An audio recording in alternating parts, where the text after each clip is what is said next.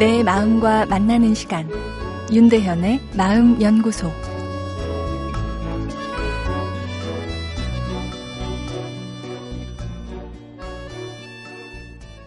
안녕하세요. 수요일 윤대현의 마음연구소입니다. 아, 오늘은 성형 욕구에 대해 생각해 보겠습니다.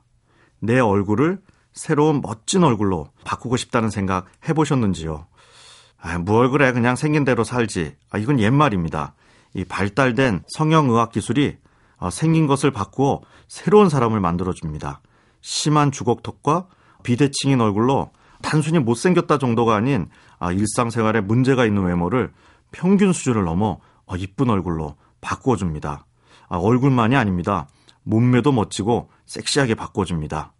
미인이 되자란 방송 프로그램을 보고 있노라면 아, 저도 제 동그란 얼굴을 에, 톰 크루즈처럼 섹시한 음영이 있는 얼굴로 face off하고픈 충동이 생깁니다. 성형 열풍이 지나치다고 비판하는 분들이 많습니다만 성형 의학 기술의 죄는 아닙니다. 성형 기술이 발달해서 어, 성형 열풍이 생긴 것은 아니죠. 사람의 마음에 시각적 아름다움을 추구하는 강렬한 욕망이 내재되어 있기 때문 아닐까요? 아름다움을 위해 과감히 수술대에 오르는 여성들의 용기를 보고 있자면 아름다움에 대한 인간의 갈망은 생존만큼이나 강렬한 본능이라 생각됩니다. 스트레스로 인한 정서적 문제가 있는 사람이 아, 미용 선형을 원할 때 성형외과 의사들이 곤혹스러운 상황에 빠지는 것을 보게 됩니다.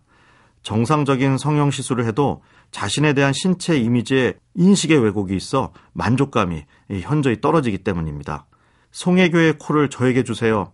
김태희의 얼굴 라인으로 교체해 주세요라는 객관적인 미의 기준을 가지고 소통을 하더라도 결국 아름다움에 대한 인식은 주관적이기 때문에 객관적으로 표준적인 미모를 더 갖추게 되더라도 그것에 내 주관적인 해석이 긍정적이지 못하면 만족할 수가 없는 것이죠.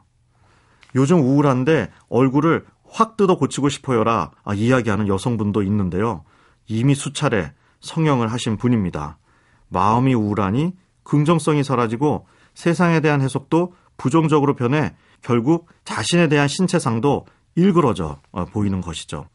마음이 예뻐야 얼굴도 예쁜지는 확실히 모르겠으나 마음이 어두우면 자신의 얼굴이 예쁘게 인식되지 않는 것은 분명합니다.